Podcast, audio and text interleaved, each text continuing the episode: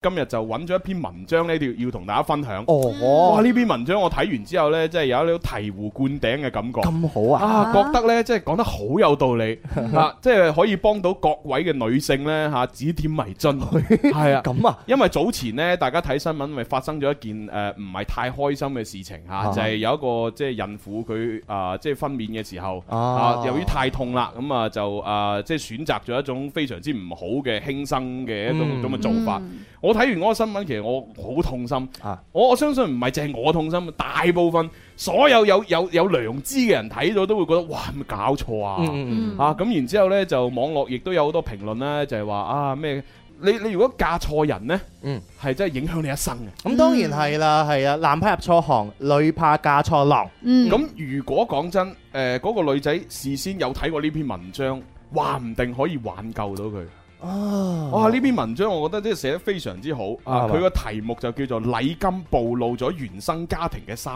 觀》。啊哦，作者呢係一個叫做牛油果嘅朋友， 牛油果呢，佢係一個佢自稱係一個相信愛情嘅文藝媽咪。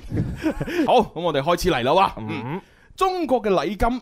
唔在於多少，而在於男人對禮金嘅態度，捨得抑或係唔捨得，從而可以睇出呢個男人嘅責任心同埋擔當能力。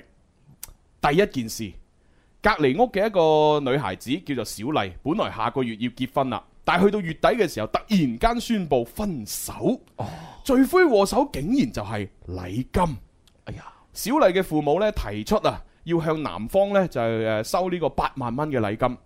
誒，佢哋諗住咧用呢一筆嘅誒禮金咧，去買一啲新嘅家具啦、電器啦，就作為呢、個誒誒、呃嫁妝嚇。咁啊、普通話就叫皮渣咁樣啦嚇。嗯咁啊，剩低落嚟嘅錢呢，嚇咁啊，誒小麗嘅父母呢，亦都係諗住會係幫個女呢，就存喺銀行，等阿小麗呢有急需要用嘅時候先再攞出嚟用。嗯好啦，而小麗嘅呢個男朋友，亦即係準新郎啊，叫做張斌。嗯張斌 啊，啊，化名嚟嘅啫，嗯係啊，啊咁啊呢位啊張先生呢，婚前嘅嗰個誒工資卡呢，一直都係係喺佢媽咪嗰度保管。咁啊張先生嘅媽媽呢，就唔同意俾八萬蚊嘅禮金，哦，然之後仲要直接去揾阿小麗呢，就傾條件，不斷咁喺佢面前喊：，唉，我哋屋企好窮啊！啊，俾唔起八萬蚊啊？啊可唔可以着兩減啲啊？咁樣，嗯哼咁啊，小麗呢，嚇見到哇喺未來啊奶奶好似好慘咁啊，於是就翻屋企呢，嚇，又同阿父自己父母商量啦，就話：哎呀，誒、誒、男家話俾唔起，可唔可以平啲啊？咁樣嚇。咁呢個時候，小麗嘅父母就好氣憤，因為佢哋心裏邊諗：我哋從細一路養阿小麗，養咗十幾廿年，使咗至少啊都幾百萬啦、嗯而家我只不過提出攞八萬蚊嘅禮金啫，而且我哋都唔係睇中呢一筆錢，我哋係希望男家將小麗睇得比錢更加之重要。好啦，雙方嘅父母呢，誒、呃就嗯覺得既然大家都傾唔埋啦，不如就約出嚟見面傾細節啦。哦，嗯，傾到禮金嘅問題嘅時候，男方嘅父母就講：誒、呃結婚嘅呢個婚房啦，誒、呃呢個車啦，同埋呢個擺酒婚宴嘅費用都係我哋男家出，所以我哋男家就攞唔出咁多禮金，最多就攞到兩萬蚊出嚟俾你哋嘅啫。哇！呢、個時候呢，女方啊，小麗嘅父母呢，就氣憤不已，因為佢哋係咁諗嘅。其實房即係呢個屋同埋呢個車，其實你哋已經係結婚之前已經買咗㗎啦。嗯，咁而婚宴嘅費用冇錯係你哋出，但係俾人情噶嘛，嗯哼，嗰啲人情全部都係歸你屋企啦，所以其實根本你哋屋企係唔會蝕本嘅。嗯哼，我哋屋企提出有八萬蚊嘅禮金，都只不過係想自己個女可以風風光光咁嫁出去，希望佢幸福快樂啫。你哋咁都俾唔到，好啦，特雙方又傾唔埋欄啦。嗯哼，嗯本來係一件天大嘅喜事，最後卻因為呢個禮金啊傾唔埋而搞到不歡而散。哎呀，作為準新娘阿小麗，佢就怪自己父母呢諗嘢太過之現實，佢覺得自己可以唔要禮金，只要有婚禮就得啦。嗯但係小麗嘅阿媽就同佢講，禮金係開啟婚姻嘅第一把鎖匙。嗯亦都係打開你老公心門嘅一條鎖匙。你連呢條鎖匙都攞唔到，你點樣走入佢嘅心裏面呢？哦佢唔肯俾禮金你，其實就表示佢唔夠愛你。哦，有啲道理喎。係啦嚇果然呢個果然好特別嚇，準新娘將誒，咪如先係啦，去廣告果差啊唔！多。哎呀哎呀，係原來去廣告 啊。啦當你講果然嘅時候，我知道差唔多去廣告啦。咁咁，我哋轉頭翻嚟再繼續讀翻呢篇文章啊，轉頭見。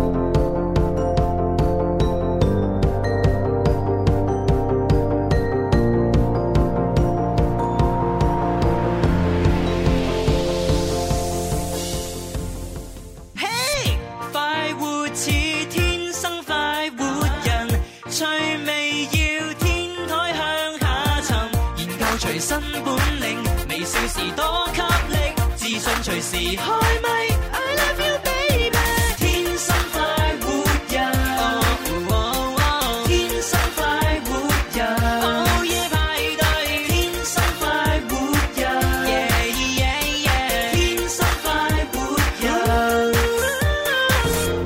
好啦，咁啊，翻嚟第三班嘅天生浮人節目啊，咁啊，直播室有朱容啦，直播室有蕭敬元。直播室仲有文文，系咁啊！啱先咧就分享咗一篇咧吓嚟自牛油果呢位 呢位朋友嘅文章，咁啊只係讀咗前面一小部分，係咁啊已經咧就開始咧啊有聽眾好激動啦，哦，係咪好激動啊啊？好似呢位啊聽眾咁咧，佢就留言佢話咩借口啫？咁都要真係攞得出嚟先得㗎，好多家庭啊，真係好難一次過攞八萬蚊出嚟俾人呃誒，唔係俾禮金㗎。哦，啊咁呢位朋友真係比較之激動啊！系啦，咁啊，但係咧，我誒你嘅激動係情有可原嘅，哦嚇，因為咧我未讀晒篇文章，你唔知道內幕係係係哦係啦啊即係我哋唔好話企喺呢位朋友你自己嘅個人 立係場，企喺呢個故事嗰個主人公嘅立場睇冇錯，先。咁啊，因為我哋啱先提到呢個故事就係小麗同埋張先生準備結婚，係咁啊，然之後呢，就小麗嘅阿爸阿媽呢提出要八萬蚊嘅呢個禮金，其實佢哋都唔係話收晒㗎，啊佢哋收呢八萬蚊主要係幫佢哋誒新屋買電器啊、買家私啊，然之後剩低落嚟嘅錢呢，就誒俾阿小麗自己存住嚇應急咁樣啫。即係其實嗰八萬蚊都係俾翻俾佢哋啦。係啦，其實嗰八萬蚊都係俾翻佢兩公婆嘅，就唔嗯係阿爸阿媽要嘅。係之但係咧，男家咧就死都唔肯俾，啊嚇就話喂唔得啊！我屋企冇咁多錢啊，我最多俾到兩萬咁樣。嗯哼係啦，咁呢個時候呢，因為兩家人咧傾唔掂數啦，啊嗯咁然之後呢，就誒小麗呢，就覺得自己阿爸阿媽，哎呀喂，你哋係咪太過現實啦？係嗯誒其實冇禮金唔緊要啊，我同佢相愛啊嘛，我哋有個婚禮咁啊結婚就係㗎啦咁樣。嗯咁啊，但係呢個時候呢，阿阿佢佢媽咪呢就解釋俾佢聽，就係話其實嗯呢個禮金呢係一種誒唔係淨係一種形式，啊，而係你透過呢個禮金佢肯唔肯俾，你就知道佢重視錢多啲，淨係重視你多啲。啊嗯啊，呢個禮金呢係一個打開佢心嘅一個鎖匙，如果連呢條鎖匙你都冇嘅話，你又點樣行入佢個心呢？呢句説話真係好有道理啊！從一個係啦側面裏邊反映咗或多或少呢個男仔愛唔愛對方。啊哦係啦係，OK 嗱，咁我我要讀埋後邊，大家就知內幕哦啦。喺你讀埋之前嘅話，再嗯呼籲下好多朋友，因為好多朋友 咧留言落嚟啊。係啊係啊我今日嘅話題就係喺你嗰個地方嘅話，你俾嘅人情係幾多？同埋禮金。同埋你禮金係幾多？係已經收到我哋嘅快活頻道啦、微博、微信啦，唔同嘅朋友嘅留言，繼續留言落係嚟繼。續留，係繼繼續續留留。係啦留，嗯，好嗱，咁啊讀翻呢一個誒、呃故事就係小麗同張先生嘅故事嚇。誒、嗯果然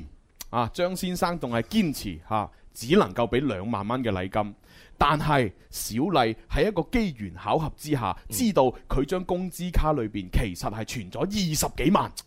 哦，而當小麗問佢點解你有二十幾萬你都唔肯俾八萬蚊禮金嘅時候，張先生就話呢一筆係用嚟創業嘅備用金。哦呵，哦即係同佢之前又有矛盾啦。嗯。佢之前佢阿媽咧又嗌生又嗌死，係話係啊又話好冇錢窮，係啦揾攞唔出呢個八萬蚊。啊咁後來嘅哇，原來佢佢自己有呢個係啊存款二十幾萬，廿啊幾萬喎、哦呵，老老實實啦，我存我自己存款冇廿幾萬啊。係啦，你我哋係咪有買屋啊， 買剩啊？喂，究竟 係咧係唔知佢啊阿係佢阿媽教唆佢話唔好俾咁多錢佢啊，就係話佢自己發自內心啊，我唔想俾咁多錢 佢。佢自己發自內心咯，係、嗯啊哦嗱，因為呢度寫住嘛，果然。嗯張先生仲係堅持兩萬蚊禮金，嗯哦有蛛絲馬跡，唉，咁啊，因為禮金嘅事情啦，啊，張先生嘅父母呢就指責阿小麗呢太過現實，而小麗嘅父母亦都指責呢阿張先生太過識計數，啊，咁樣係誒雙方嘅原生家庭呢三觀係明顯唔夾嘅，嗯亦都預見咗佢哋未來對錢嘅態度會非常之唔同，咁所以如果小麗真係嫁咗過去張家，日子亦都唔會好過。哦，係啦嗱，其實從呢件咁少嘅事呢，得出嘅一個小嘅結論就係、因為兩家人對錢嘅呢個概念啊，真係誒、呃大家理解好唔同。嗯，吓、一個就認為誒、哎、錢重要啲，一個認為誒、哎其實錢誒同、人去相比，可能人會再重要嗯啲。係咁所以喺呢一種兩個家庭呢，即係對錢或者係對呢個世界嘅三觀都唔係好一致嘅情況之下，如果呢單婚姻真係促成咗，嗯其實可能就係一個悲劇嘅開始啦。Ờ. 嗯哦， OK，好，呢篇文章呢，又寫咗第二件嘅事例。OK。哦，有人話禮金呢樣嘢係中國婚誒誒、呃、結婚習俗當中嘅陋習，其實呢，老祖宗留落嚟嘅呢個習俗，亦都有必然嘅智慧嘅。我哋呢唔主張呢個天價禮金，但係亦都唔提倡零禮金。畢竟呢，人哋女方啊，啊即係養咗二十幾年嘅一個寶貝女，要嫁到去你男家嗰度，俾一定數量嘅禮金呢，其實係對女家嘅尊重。嗯哼，嗯我有一個朋友叫 Mila，誒、佢呃早前呢就結婚啦。咁啊，佢同佢老公呢兩個人誒，因為誒、呃一齊去買屋，所以呢就借咗銀行嘅貸款。咁啊，佢嘅老公阿龍呢，原本係嚟自一個農村嘅家庭，咁啊收入呢其實好一般嘅啫，嗯所以根本呢就唔唔會攞得出幾多禮金嘅。咁但係呢，作為誒、呃女方 Mila 嘅父母呢，就比較開明啦。佢哋好體恤阿龍一個人喺城市裏邊打拼，所以雙方家長見面談婚論嫁嘅時候，大家氣氛都非常之咁融洽。嗯，阿龍即係男方啦，阿龍嘅父母就話：雖然呢，佢哋係農村家庭，收入比較低，但係呢十幾廿年裏邊慳慳埋埋呢，其實都儲到大概十萬蚊，可以作為婚禮嘅禮金。誒、呃既然你個女要嫁入嚟我哋屋企，就一定唔可以令佢受委屈，所以我哋願意攞十萬蚊出嚟做禮金。Ờ. 哦哇！你睇嗱，呢樣嘢同第一個故事嘅話就好咧唔同啦。係啊，呢個天一個地啊，係啊啊，呢個佢辛辛苦苦慳慳埋埋先儲得十萬蚊，佢都肯攞晒出嚟，攞晒出。嚟啊，上一個自己銀行存款廿幾萬，佢都唔肯攞八萬蚊出嚟。哇跟住仲有各種嘅理由啊啊， OK，嗯咁而女方嘅父母，亦即係 Mila 嘅父母，亦都話：，唉，其實你哋喺誒農村咧賺錢亦都唔容易，嗯咁樣啦。誒、我哋兩家人呢，誒、不如就咁，唔好辦婚宴啦，嚇、嗯啊唔好鋪張浪費啦，不如就等佢哋兩個自己出去旅遊就結婚，咁就算啦。嗯啊，反正如果搞呢啲嘢，我哋又麻煩，係嘛？咁啊嗯、大家又要嘥錢，不如就佢哋兩個結婚嚇。咁啊，如果你真係誒誒要俾呢個禮金嘅話，咁呢個禮金不如就作為俾佢哋兩個誒、呃、還嗰個銀行嘅房貸啦，咁樣。哦，好開明啊，係啊係啊係咯，一個有咁開明嘅家長，同埋一個咁愛佢嘅男人，嗯咁哦 Ừ. 呢個家庭佢嘅婚姻係比較幸福喎。係啦真係嚇，咁啊，傾到呢度啊，誒、男方嘅父母亦都表示相當同意。咁、嗯於是阿 Mila 同埋阿龍呢，嚇、就好開心咁樣嚇進行咗一次旅行結婚啦，嚇啊唔一錯切從簡。幾幸福 啊！嚇係啦，幸直福美滿係啦，直到而家啊，佢哋兩個人咧生活幸福嚇啊，嗯親家關係良好啊。五一勞動節嘅小長假期呢，啊 佢哋兩個仲帶住四位嘅老人家去橫店嗰度玩咗一趟，哦一家人呢，其樂融融，氣氛令人羨慕。啊哦，咁兩個故事有兩個極端啊 嚇，其實大家嗰個生活水平可能都係差唔多，甚至乎我覺得第一個家庭嘅生活水平可能仲要高啲添，嗯係啊係啊係啊但係咧佢哋嘅幸福指數咧就差天共地啦。係啊，啊，由於第二個事例呢，就係男方同女方嘅原生家庭，即係佢哋阿爸阿媽，大家對錢嗯啊或者係對呢個世界嘅三觀都比較同步。係係啊，大家都覺得其實錢呢樣嘢係嘛，真係唔係太重要，最緊要佢兩個開心。冇錯。唉，所以佢哋兩個結合呢，誒就係一個誒、呃叫做喜劇嘅開始。冇 佢幸福嘅開始啦，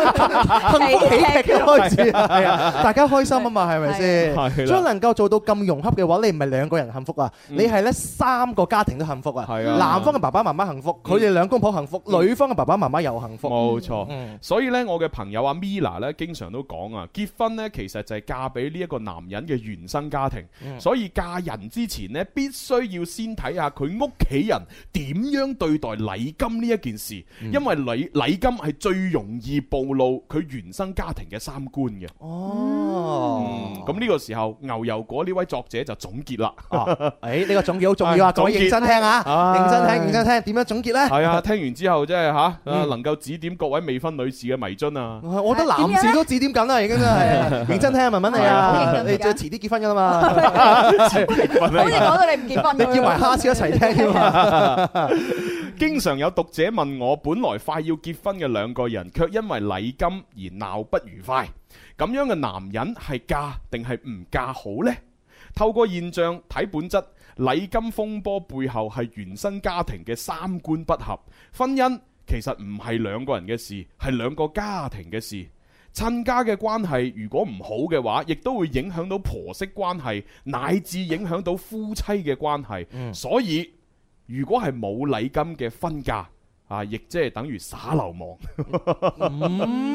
啊，所以禮金係好必須啊。嗯中國嘅禮金呢，係幾千年流傳落嚟嘅呢個誒婚嫁習俗，有人話佢係陋習，其實佢存在一定嘅道理。除開天價禮金唔講啦，啊禮金唔單止可以睇出女方喺男方心裏邊嘅地位，亦都可以睇出兩個原生家庭三觀到底係夾定係唔夾。我曾經喺網上面睇到一個提問嘅貼啊貼誒貼紙啊一個誒發帖啦嚇提問嘅。就係話有一對情侶相愛三年啦，去到談婚論嫁嘅年齡，咁啊男方呢就買咗屋，女方呢就提出要三萬八嘅禮金，但係呢，攞完呢個禮金結婚之後呢，就還翻俾男方噶啦。哦但係男方屋企人竟然死都唔肯，嗯就係因為呢個原因啊，佢哋要分手啦。男方家裏誒、呃男方嘅屋企人就要講：嘿，我們要娶一個不要離間的姑娘。嗯哼，咁作為呢個女仔，佢就喺網上面發咗呢條貼，就問各位網友：唉，其實我同佢拍拖都三年啦，其實為咗三萬八嘅禮金就放棄三年嘅感情，值唔值得呢？大部分嘅網友回答都係咁樣嘅，連三萬八都唔捨得出嘅屋企， 呢一種原生家庭三觀不正啊！仲話要娶一個唔要禮金嘅 嘅女仔喎、不如就等佢個仔做一世光棍啦。 所以呢，女人一定要揾一個原生家庭三觀都係端正嘅婆家，咁樣先至會幸福嘅。你試諗下。當你懷孕要產要要生產嘅時候，有人幫你一下；當你帶住 B B 出街嘅時候，有人幫下你手；當你遇到困難嘅時候，有人同你一齊分擔。佢哋所有嘅南方嘅人都會將你當係自己屋企人，而唔係外人。咁樣你係咪會好幸福呢？如果女人嫁咗俾一個三觀唔端正嘅原生家庭，就等於跌入咗一個萬丈深淵。你會發現你喺呢一家人裏邊，你做乜嘢都係錯嘅，永遠都會有人雞蛋裏面挑骨頭，冇人會心痛你嘅付出，亦都唔好指意你老公會為你遮風擋雨，因為到最後你會發現呢一啲風雨全部都係佢一手造成嘅。中國嘅禮金唔在於多少，只係在誒，亦都誒，只係在於男人對禮金嘅態度，捨得定抑或唔捨得，可以睇得出一個男人嘅責任心同埋佢嘅擔當嘅能力。禮金最能夠暴露原生家庭嘅三觀，佢就好似一個窗口，令到女人可以照見自己未來嘅生活。哇！所以 奉勸所有嘅女士們吓，唔好嫁俾嗰一個為咗禮金而同你反晒面嘅原生家庭。嗯要嫁就嫁俾一個心甘情願俾禮金嘅原生家庭， 嗯。因為禮金係愛，亦都係責任嘅表現。哦，所以大家吓聽完呢篇文章，會唔會覺得應該要思考下呢？我而家思考緊，係係好有思考嘅內你容。要作為男人咁嚟思考哦喎，好啊， 你唔好企喺女人嚟嘅。 冇啦，我都係男人角度啦， 我點解企喺女人角度去思考？縱使不平坦，不平坦，兩個人不停走，雨血未散，雷暴已習慣，驟雨做晚餐，路再險自己揀，還未拆散，我們捱過一晚又一晚。遇見日出的璀璨，便忘掉困難。成就能被時日偷走，才獨來獨往找到自由。天闊地厚中回頭，有幾次試過迷路了，得你堅決陪着我走。完全沒有，無人在四周，沉寂地球唯有是你分享這罐頭。繁榮盛世後，會有幾個陪我看星斗？泥石路挽手，沿瀑布浪遊，無人樹林還有着你。當我誰也沒有，鞋也沒有，路也沒有，床也沒有，放開兩手不佔有，方發現你給予我生火，從來沒要求。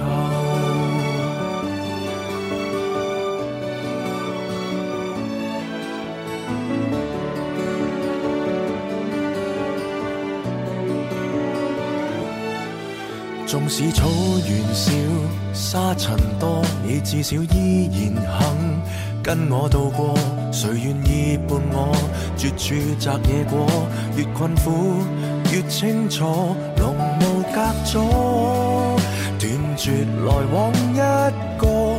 又一個，在最後身邊的你，未遺下過我。如地圖未提示出口，糧食還未夠走到下游，一再突發的寒流，我只有與你人在野方有福氣同步戰鬥，完全沒有，無人在四周，沉寂地球唯有是你分享這罐頭，繁榮盛世後會有幾個陪我看星斗。泥石路挽手，沿瀑布浪遊，無人樹林還有着你。當我誰也沒有，鞋也沒有，路也沒有，床也沒有，放開兩手不佔有，方發現你給予我生火，從來沒要求。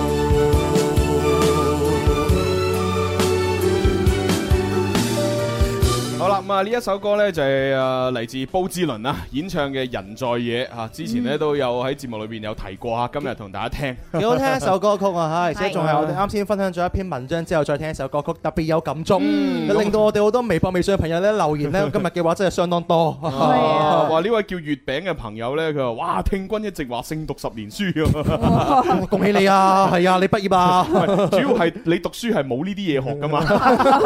冇啦，呢啲嘢老師唔會同你講呢啲嘢噶嘛，係啊係咪先？呢位叫小慧，佢就話：歸根結底一句説話，高質量嘅單身呢，比低質量嘅婚姻呢嚟得痛快啊！啊，都啱喎哦。所以阿小慧一直喺度選擇單身，未 揾高質量到啊嘛高質量嘅嘅嘅婚姻 啊。可能差唔多傾到呢個誒呢個婚誒禮金嘅時候咧，呢個傾唔埋我唔知咁道啊，但係小偉咁樣做佢係啱係啱嘅，嘅你你唔可以將就噶嘛，當然啦係咪先？ 寧缺勿濫。啊係啦。